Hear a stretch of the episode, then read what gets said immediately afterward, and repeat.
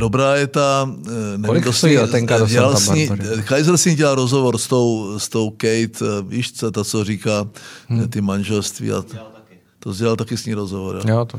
Já, No. já jsem ho dělal na CNN s ní. Všichni konzervativci Je dobrá. Je dobrá, no. jo. Tak jo, pojďme. A má pravdu. Já, Eh, va- va- tak jo, výborná. už je- Stojíme na Tak jako chodbě. už jsme začali. Už, Ještě už ne, jsme počkej, začali. ještě ne. Ještě jsme nezačali, Jo, ne? už jsme začali. Počkej. No, zača, začali jsme. To tam normálně všechno dej. Jsme autentičtí, nejsme prostě, tady není nic kašírovanýho. Tak dobré ráno, eh, milá v ráno. Tak to já musím přestat mluvit, protože jsem chtěl říct něco, co nesmí zaznít. Eh, Neexistuje nic, co by nesmělo zaznít. Přesně tak. Tak vás vítáme u Topol Show. Proti mě zase Mirek sedí, čau Mirku. Proti mě Michal, co Krušné hory. Eh, 60 kilometrů v nohách mám přes víkend, takže jsem včera nebyl v hospodě, což je velká změna, ale cítím se tak zhruba stejně. Já jsem byl v hospodě, ale zase jenom tři piva po, po hokeji, no. Tak jako to je takový, jako, že... Chtěli bychom na začátek popřát narozeninám. Tak, eh, moje vrstevnice o pět, mě, o pět měsíců mladší Martina Navrátilová slaví 65 let. Eh, Martino, chtěl jsem ti popřát. Eh, Mar- Martina je úžasná ženská. Eh, Řekl bych, že její kariéra 59 Grand Slamů, asi 157 titulů ve dvouhře a ještě asi o 10 víc ve čtyřhře. Neuvěřitelná, nejlepší hráčka všech dob a taky, taky žena, která v 19 letech opustila tohleto sazavé údolí, tuhletu zemi. Eh, Když se vrátila ve Fed Cupu, eh, hrála proti Mandíkové, tak úplně památné její vystoupení eh, na Štvanici, kde eh, vlastně se rozplakala, kde tisíce lidí, přestože ten bolševik to kontroloval, eh, tak tisíce lidí aplaudovalo ve stoje. Eh, Její, její coming out, eh, to je, co udělala pro homosexuální páry, jako strašně statečná ženská, její boj s rakovinou, úspěšný, celý její život je strašně zajímavý. Já s ní hrál jednou tenis na jedné straně ve čtyřhře a hrála voleje i základní lajny. Mám ji strašně rád a její boj dnes i proti, proti tomu, co se děje, protože když konečně eh, se dosáhlo, dosáhlo nejenom tolerance, ale uznání eh, homosexuálních párů, kde ona sehrála naprosto zásadní roli, eh, tak protestuje proti tomu, aby ti eh, chlapi s tou muskulaturou, kteří se cítí být ženami, eh, soutěžili v ženských soutěžích sportovních, to je konec sportu, jak ho známe. Takže Martino, eh, užij si na rozky a až budeš zase v Řevnicích eh, nebo v Česku obecně, tak tě strašně rád uvidím. Tak to bylo na úvod. To bylo na úvod. No a pak se vracíme k našemu oblíbenému tématu. Teď nevím, které to je. A to je Miloš Zeman. Je Miloš Zeman. Eh, Viděl jsi tiskovku Ivany a Kate minulý Eh, týden? Viděl, s- viděl jsem, eh, Ona se jmenuje asi Kateřina. Vlastně jsem si říkal, proč jí říká Kate. no, pro, Kateřina, protože ne? studuje asi někde v Londýně, nebo já nevím, to je nebo se, se jako, že je to- stylizuje do něčeho, ale eh, to byla příšerná tiskovka. Eh, Poté, co tam nahnali novináře a ti tam přešlapovali prostě hodinu, až, až přijde řada na tiskovku, i když to mohli odhadnout, tak vystoupila vlastně s tím, že eh, to, co všichni víme, že Miloši se má dopřát zdravotní péče, klid eh, a hlavně důstojnost, tak to zopakovala a mu- musím říct, že to byl strašný bizár. Ona buď hraje, nebo nechce hrát a hraje tu hru eh, s tou hradní věrchuškou. Eh, Už to začíná dostávat kontury eh, docela absurdní tragikomedie. Turkmenské no, tragi- tu, turkmenské provenience. Je, je to strašný Vondráčkovi extempore. Je, je to něco, já si osobně myslím, že Miloš je ve vážném stavu. Myslím si, že i proto profesor Zavoral nemá souhlas eh, k poskytování informací o jeho diagnóze, o jeho stavu, protože ho vlastně dostat nemůže. To je taková moje eh, soukromá, eh, soukromá predikce. Teď, teď si myslím, že do toho 8. 8. listopadu se nic dít nebude, pokud se Miloš do té doby dostane do stavu, že bude schopen normálně fungovat, tak dobře.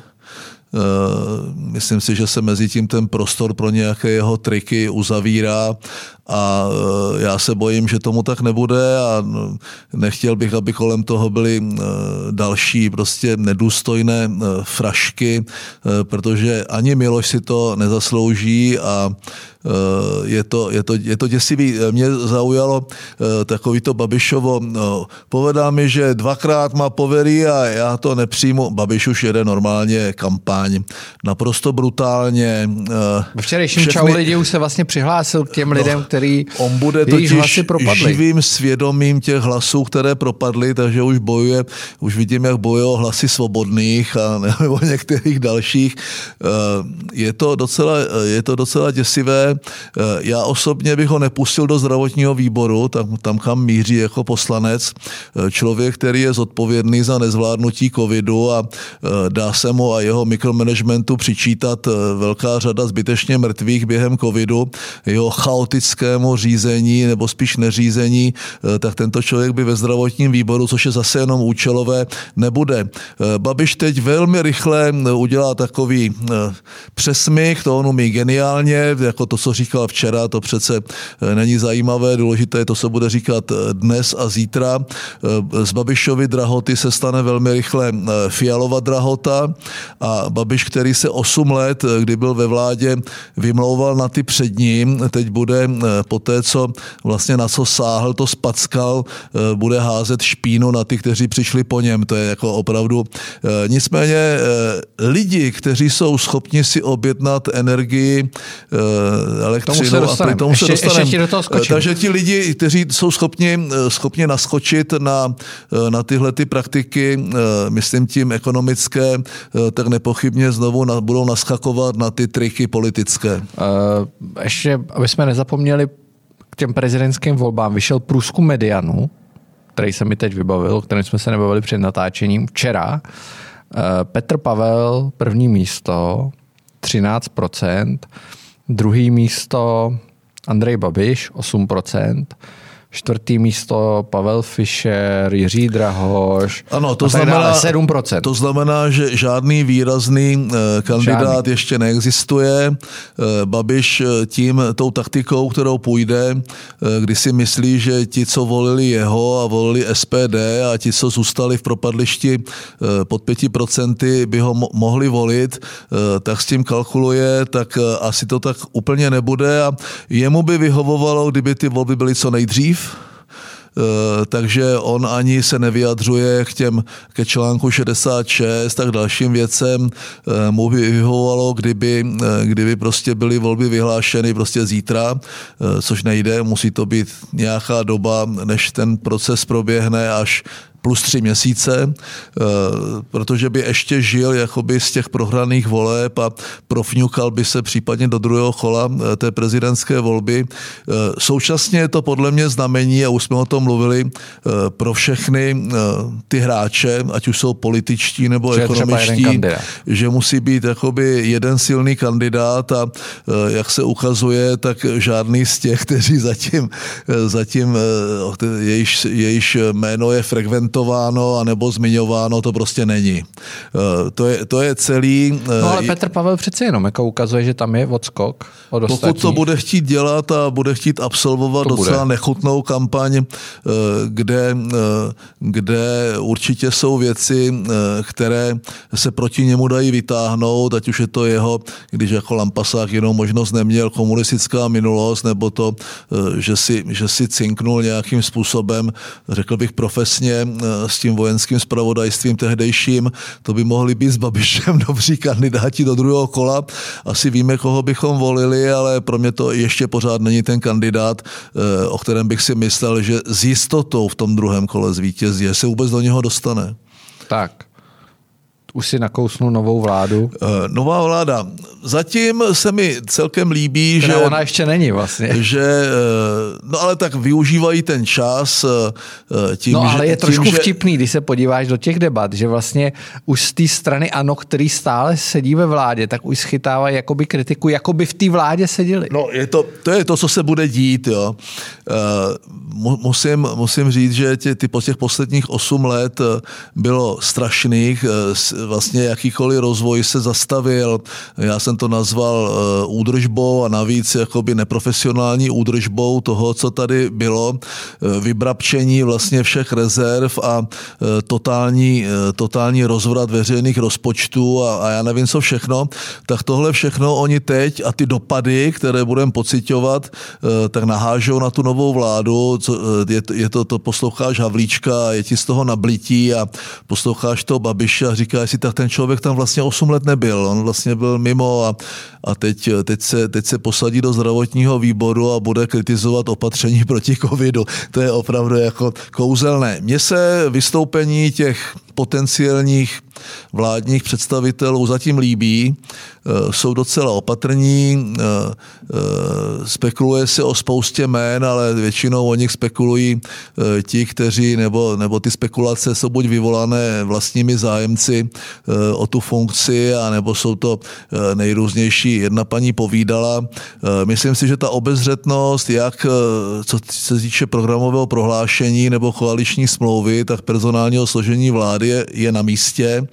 Eh, Fiala, tak jak jsem měl pochybnosti, jestli s tím svým, s tou svou klidnou silou je schopen vyhrát volby, si tohleto očkrtl a přesně plní to, co jsem od něho očekával, že bude tou klidnou silou eh, i v té případné vládní pozici, nebo dneska, dneska takové jakoby eh, ještě ve váku, ale nicméně vystupuje obezřetně, neříkám, že s ním souhlasím se vším, ale on bude velmi složité situaci tím, že zdědí eh, něco, co nespůsobil, eh, co, za co opravdu nemůže a fakticky okamžitě žádných 100 dnů hájení nebude. Eh, až no budou... on říkal, že teďka spustí audit na no, všech ministerstvech během několika týdnů, aby zjistil ty největší zvěrstva. Když, když, ale ti, když ale ti lidi teď pocítí ty chyby všechny, které ta Babišova vláda s Šilerovou a Maláčovou a Havlíčkem a Dostal a všemi ostatními udělala, eh, tak, tak prostě se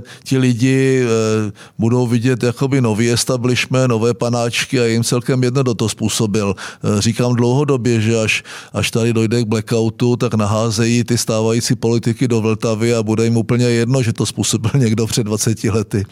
Hele, a mluví se taky, kromě těch men, o kterých si, si mluvil, který asi všichni jsme někde četli nebo slyšeli, na tom není víceméně nic zajímavého, ani žádný jako extra zajímavý jméno nebo překvapivý tam nevypadlo. Eh, každopádně eh, mluví se o nových ministerstvech. Jo, digitalizace. Kdyby za každé nové se... ministerstvo dvě zrušili nebo sloučili, tak bych tomu rozuměl, ale ministerstvo pro digitalizaci v situaci, kdy jediná vláda, která něco udělala v rámci e-governmentu a digitalizace, a to byla ta moje, ať si o tom myslí, kdo chce, co chce, když jsme zrušili ministerstvo pro, pro informatiku a na ministerstvu vnitra, tehdy Langer se Zdeňkem Zajíčkem, spustili projekty, jako je Checkpoint a jako jsou, jako jsou, eh, jako jsou ty datové, nebo ne datové, ty, eh, jak se to jmenuje, no, takový ty informační báze, eh, to se všechno spustilo. Za mě, od té doby se nic nezměnilo, nic nezlepšilo, tak kvůli tomu zřídíme jenom kvůli Ivanovi Bartošovi ministerstvo nebo vicepremiér pro digitalizaci mě připadá trochu bizár. Já bych si přál, aby tam byl člověk zodpovědný za předsednictví.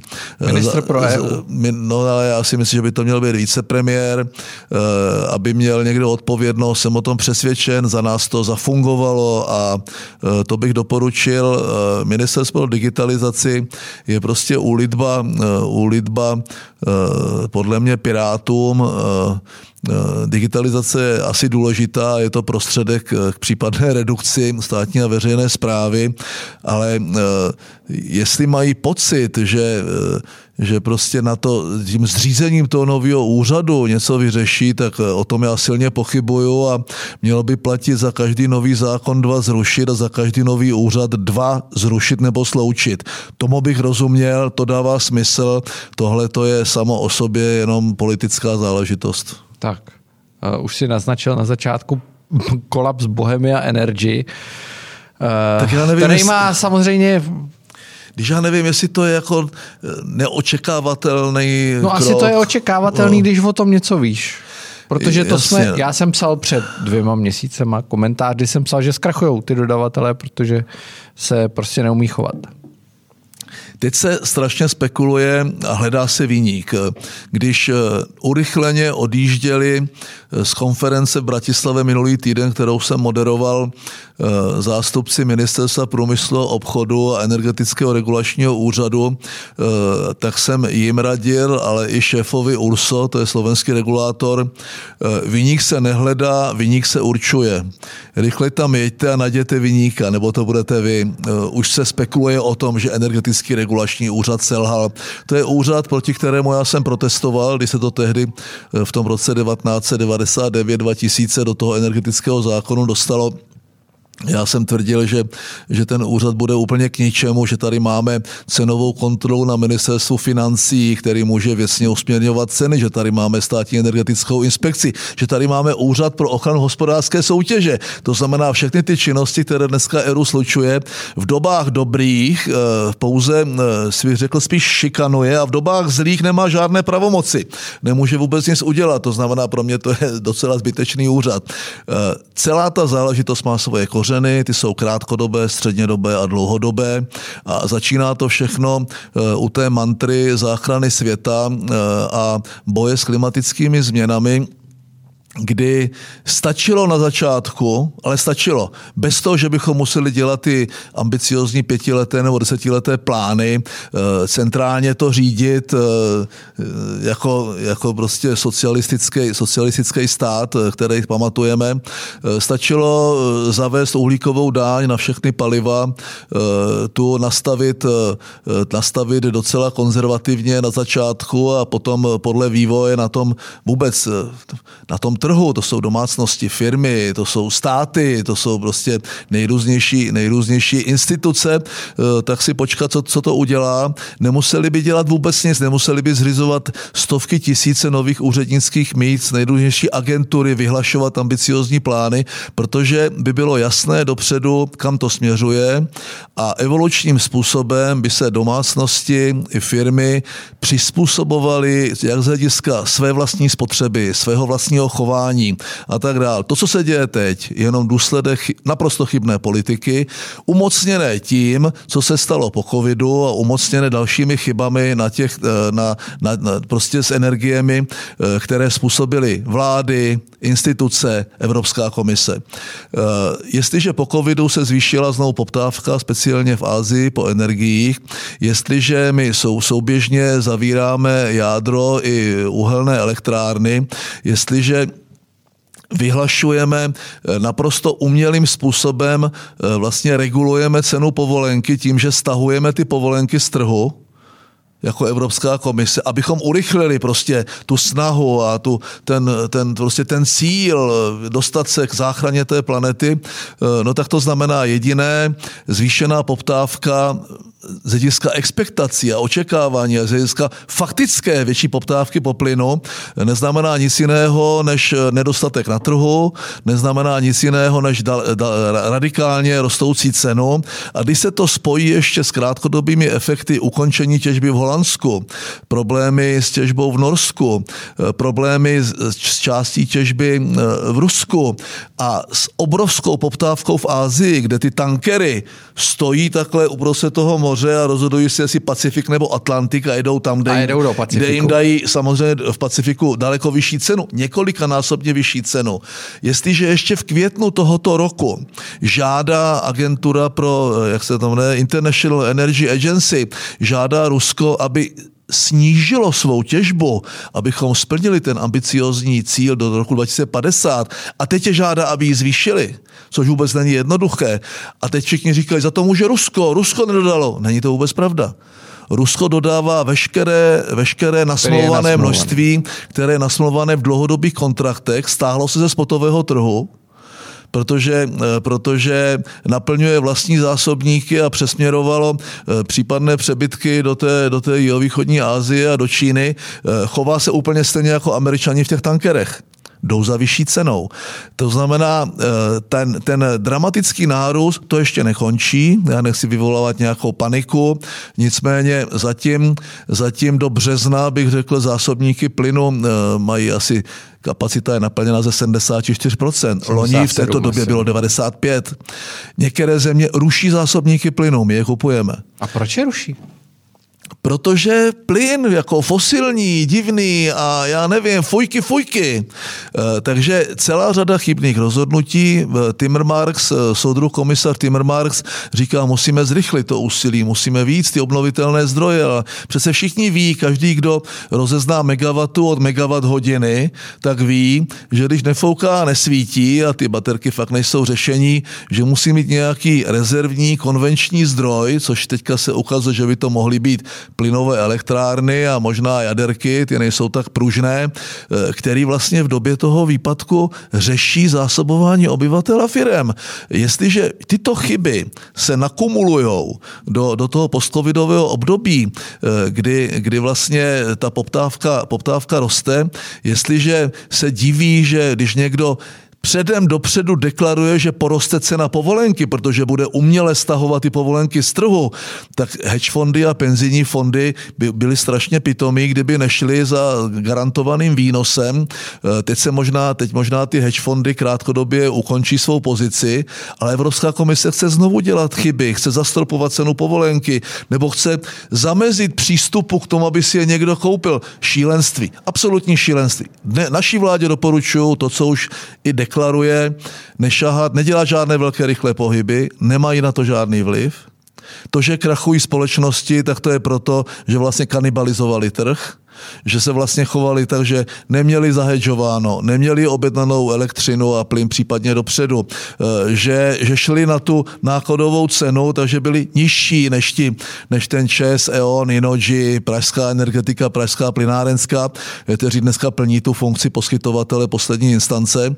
Eh, to prostě museli zkrachovat. Nejsou schopni, nejsou schopni čelit dramatickému nárůstu právě na spotovém trhu, nejsou schopni vůbec tu eh, energii prodávat za nasmluvané ceny a proto, proto jdou z trhu, ať už eh, jdou nějakým způsobem korektně, anebo skončí v insolvenci, anebo skončí no, v opadlišti dějin. Hodně se mluví o tom, jaký je ten trh a není tohle vlastně důkaz, že ten trh funguje perfektně? Já jsem, já píšu text chvála neviditelné ruky trhu. Pro boha k žádnému tržnímu selhání nedošlo. Je to úplně naopak. Dostáváme facku, dostáváme jednoznačný signál, že dlouhodobě se pionýrským způsobem eh, a totálním popřením všech ekonomických zákonů nedá působit i za bolševika. Když tady byl socialismus, tak přece ty důvody, proč, ta, proč došlo k té implozi, ekonomické implozi, kdy se ten režim ekonomicky zhroutil, bylo dáno proto, že byl centrálně řízený a plánovaný, což generovalo úplně automaticky nevýkonnost, nedostatkovost, to znamená, byly nedostatky a cena nedávala vlastně žádný signál eh, k tomu, aby se nějak investičně choval, ať už seš domácnost, nebo soukromník, a nebo seš velká firma. To znamená, ten režim se zhroutil a ta komise se dneska chová úplně stejně a má pocit, že ty ekonomické zákony a ty fyzikální zákony Kirchhoffův a Newtonův, když jsou to zákony, že se o nich může hlasovat, ale o těch se fakt hlasovat nedá. Ty fungují nezávisle na tom, co se děje a jestli bude trvat azijská poptávka, eh, jestli nebudou naplněné zásobníky plynu, eh, jestli nezačnou případně otvírat nová pole, což ale tak hned nebude, než se prostě nastartuje nová těžba. No tam je navíc tak, problém s tím metanem, tak se, můžeme, tak se můžeme připravit na to, že bude plynu málo, může být eh, někdy, když bude těžká zima, tvrdá zima, někdy v Dubnu už velký problém, ty ceny radikálně porostou, nechci volávat paniku. A bude to znamenat, že se otevřou již plánovaně uzavírané eh, hnědouhelné a černouhelné elektrárny. A eh, to, co se děje dneska v Německu, že v loňském roce dramaticky eh, se zvýšila výroba z uhlí, že, že dělají největší emise CO2 od roku 1990, to se umocní a celý ten New Green Deal, takový to byl krásný plán Taková to byla rok. nádherná vize. E, nemůže přežít, pokud oni se definitivně nezblázní a nebudou chtít hasit ten požár benzínem a jak já někde píšu, přikládat hořčičná semínka, e, dávat prostě na ty e, dneska metastázující energetickou rakovinu, dávat prostě nějaký placebo a nebo prostě nedej bože, jak když posloucháš ty panáčky, tak oni používají tachometru zaříkávání. Jo? Já si myslím, že vůdu do ekonomiky nepatří a, a že by měli že by měli začít racionálně uvažovat a nedělat rychlé pohyby v tom smyslu, že pokud nemají řešení, že vrhnou na trh levný plyn, takové řešení neexistuje, tak vlastně budou muset, budou muset počkat, ať se ta poptávka s tou nabídkou vyrovná a budou muset řešit sociální problémy určité skupiny lidí, eh, kteří za to nemůžou, eh, dokonce třeba nemuseli být ani u Bohemia Energy nebo o jiné té společnosti a, a nebudou u, u samodůchodců, jestliže měli ten rozpočet a na ty basic needs, na potraviny, eh, pití, léky, energie, nájem 70, 80, někdy i víc procent jejich, jejich důchodu, tak ti při několika násobném vzrůstu energií a všeho ostatního v důsledku prostě eh, těch, těch, eh, těch souvisejících, já nevím, eh, zvyšujících se nákladů na všechno ostatní, tak se dostávají opravdu pod hranici a není to žádná energetická chudoba, je to, je to normální ekonomická chudoba, která souvisí mimo jiné s nárůstem cen energií, neměli by se všichni tvářit, že za to nemůžou. E, to my ne, to oni, to ta Evropská unie, nebo to, to je jako ten špatný trh, to je tržní selhání. Měli by to akceptovat, měli by posílit rozpočty e, pro sociální transfer, měli by to řešit v rámci příspěvku na bydlení jako standardní nástroje, kde existuje způsob přerozdělování a taky způsob kontroly oprávněnosti toho čerpání. Jestliže vymyslí nějaký nový vehikl, nějaký nový úřad, nějaký žebračenky, no tak prostě e, další noví lidi budou přerozdělovat jaké peníze? To jsou pořád stejné peníze. To jsou pořád peníze z kapes daňových poplatníků, které se dají přerozdělit, takže jako vždycky na to doplatí střední třída, ta nedostane nic. Četl, četl jsem dnes vynikající komentář v hospodářských novinách o, o tom, odkud přijdou žluté vesty s tím, že skutečně přijdou. Takže to je taky další. Takže ta vláda, když se k tomu vrátím, jde do strašně těžké doby. Eh, Babiš udělá všechno pro to, aby se té odpovědnosti zbavil, aby ji naházel prostě na tu novou vládu. Říkal, já bych to dělal jinak, to by bylo jinak, já bych to prostě udělal takto a to oni dělají špatně, to my, kdybychom pokračovali, tak bychom byli daleko lepší. Nicméně jsou to jeho chyby, jsou to chyby jeho rozhodnutí na Evropské radě, eh, bere, musí brát plnou odpovědnost, tak jak ji mimochodem chtěl převzít vzít i za covid, tak eh, myslím si, že se můžeme nadít ještě zajímavých eh, peripetí a zajímavých přeskoků Andreje Babiše v té nastávající nebo v té, v té, v té prezidentské kampani, kterou on už začal. Hele, tady eh, kapitalismus teda vítězí zase. Byť na tom my, byť to bude trošku bolet. Každopádně kapitalismus dá se úplně nevítězí v automobilovém průmyslu. Další velká zpráva, Škodovka omezuje výrobu, nemá čipy. My jsme o tom dneska vydali moc pěkný článek Vojty Kristina, který upozorňuje na to, co já říkám celou dobu. To, že nejsou čipy, je chyba těch automobilek. Nikoho jiného. Tak a teď to, my spáme spouštět je to jako antivirus. s tím plynem. Nejdřív žádáš to Rusko, eh, aby eh, omezilo těžbu, protože, protože uh, hoří planeta. No a pak, když, se, když nastane to, že nedostatek plynu, tak je nutíš, aby prostě více dodávali do Evropy. Uh, takže jediná cesta, když se k tomu ještě vrátím, je, je zvětšení těch dlouhodobých kontraktů.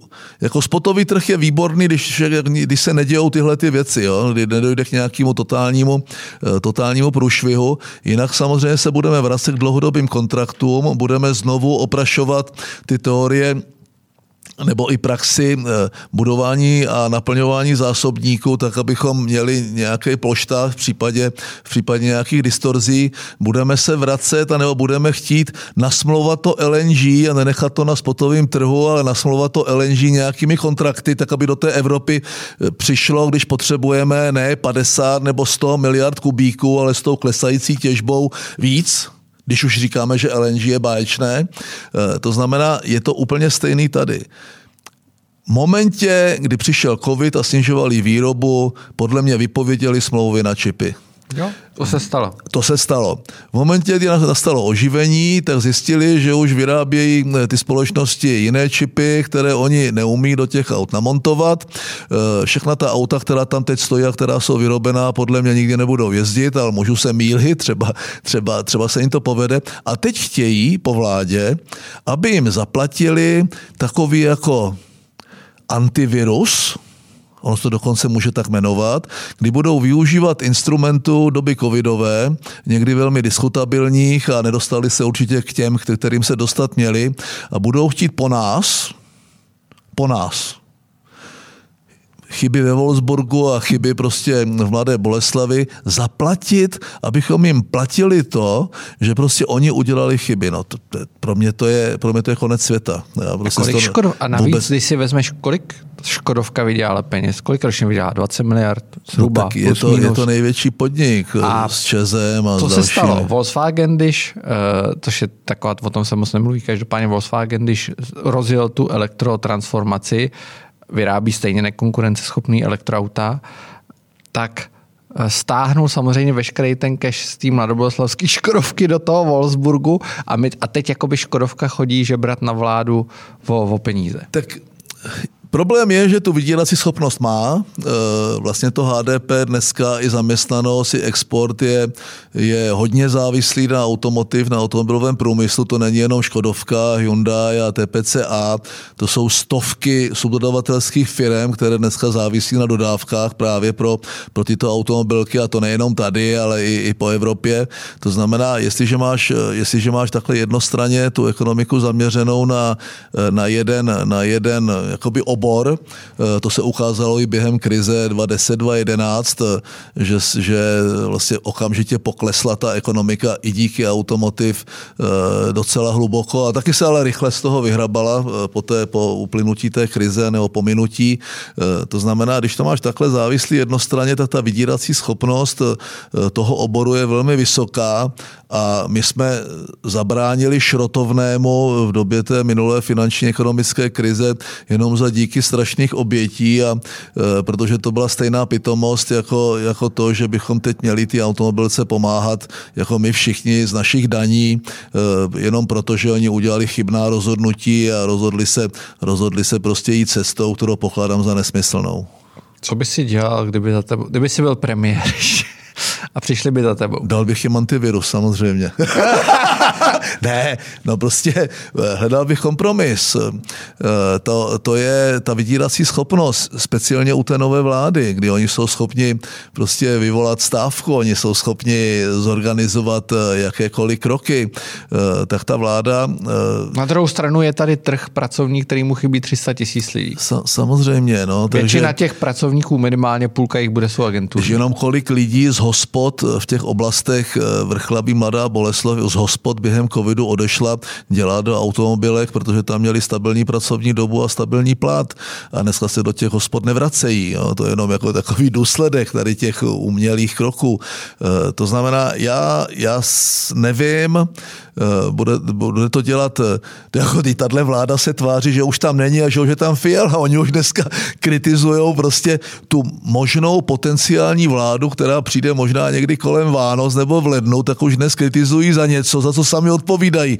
To bizár, prostě to je opravdu absurdistán, babišistán, eh, to je neuvěřitelný, co se, co se tady může dít a ti lidi to samozřejmě žerou. Tak jako sežrali ty nízké ceny energií od těch, od těch společností, které Eh, samozřejmě jenom kanibalizovali trh a využívali toho, že nemají takové náklady a že nehedžují a tím pádem nemůžou fixovat dlouhodobější kontrakty s těmi klienty. Eh, myslím si, že, myslím si, že vypovídá to o hlouposti lidí. Eh, můj 14-letý syn by a asi všichni teenageři by, by ti popsali, jaké jsou mobily na trhu, jaké mají užitné vlastnosti, jaký mají design, kolik stojí. A ještě by ti řekli, tenhle ten bych si přál, dál a tenhle ten teda byste mi mohli koupit, když teda jako šetříme. Eh, to ti udělá teenager. Když kupuješ auto, tak přece se zajímáš, jaký má užitný vlastnosti, kolik stojí, jestli utáhneš leasing, jestli budeš mít tak dlouho, eh, dlouho ty peníze, které máš, zeptáš se ženy, jestli má být červený nebo žlutý a,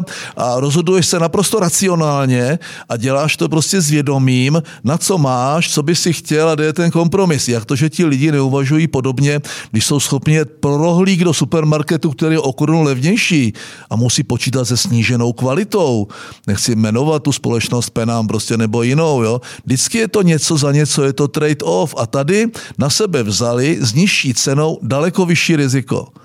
Teď ten trouhelník, riziko, likvidita, zisk úplně přirozeně má, má v hlavě prostě i absolvent základní školy. Uvažuje úplně v tom trouhelníku, tak proč ti lidi jsou schopni se nechat takhle nachytat eh, na něco, co, co, co je jakoby nižší cena. No teď budou mít vyšší. Teď budou mít vyšší a budou křičet a my to budeme chtít kompenzovat a my to chceme zpátky. No nedostanou nic zpátky. Pouze ti, kteří padnou do sociální sítě, ti na to mají jakýsi solidární nárok. Tak. Je to strašně jednoduché. Kapitalismus vítězí. Neviditelná ruka trhu vítězí. Tak, a to je dobře. Je to dobře, ale bohužel bude to bolet. Jako, bude to bolet. Tak, děkujeme. Něco optimistického na závěr? A to bylo optimistický. To bylo částečně optimisticky, no, protože eh, vstanou noví bojovníci a uh, ukážou nám, že vlastně je třeba, uh, je třeba naopak ta tržní selhání řešit dalšími regulacemi. Takže přátelé, mějte se moc hezky. Příští týden se neuvidíme, Přijel, eh, Mirek má Protože já mám po dvou a půl letech eh, krátkou rodinou, rodinou dovolenou, jestli teda dožiju a jestli se něco nestane do té doby a jestli budou lítat letadla a jestli ne, nebude ta země červená nebo fialová, nebo jak to dneska je. Takže se mějte moc hezky a uvidíme se za 14 dnů. Čauky, čauky, fujky, fujky. Díky, mějte se.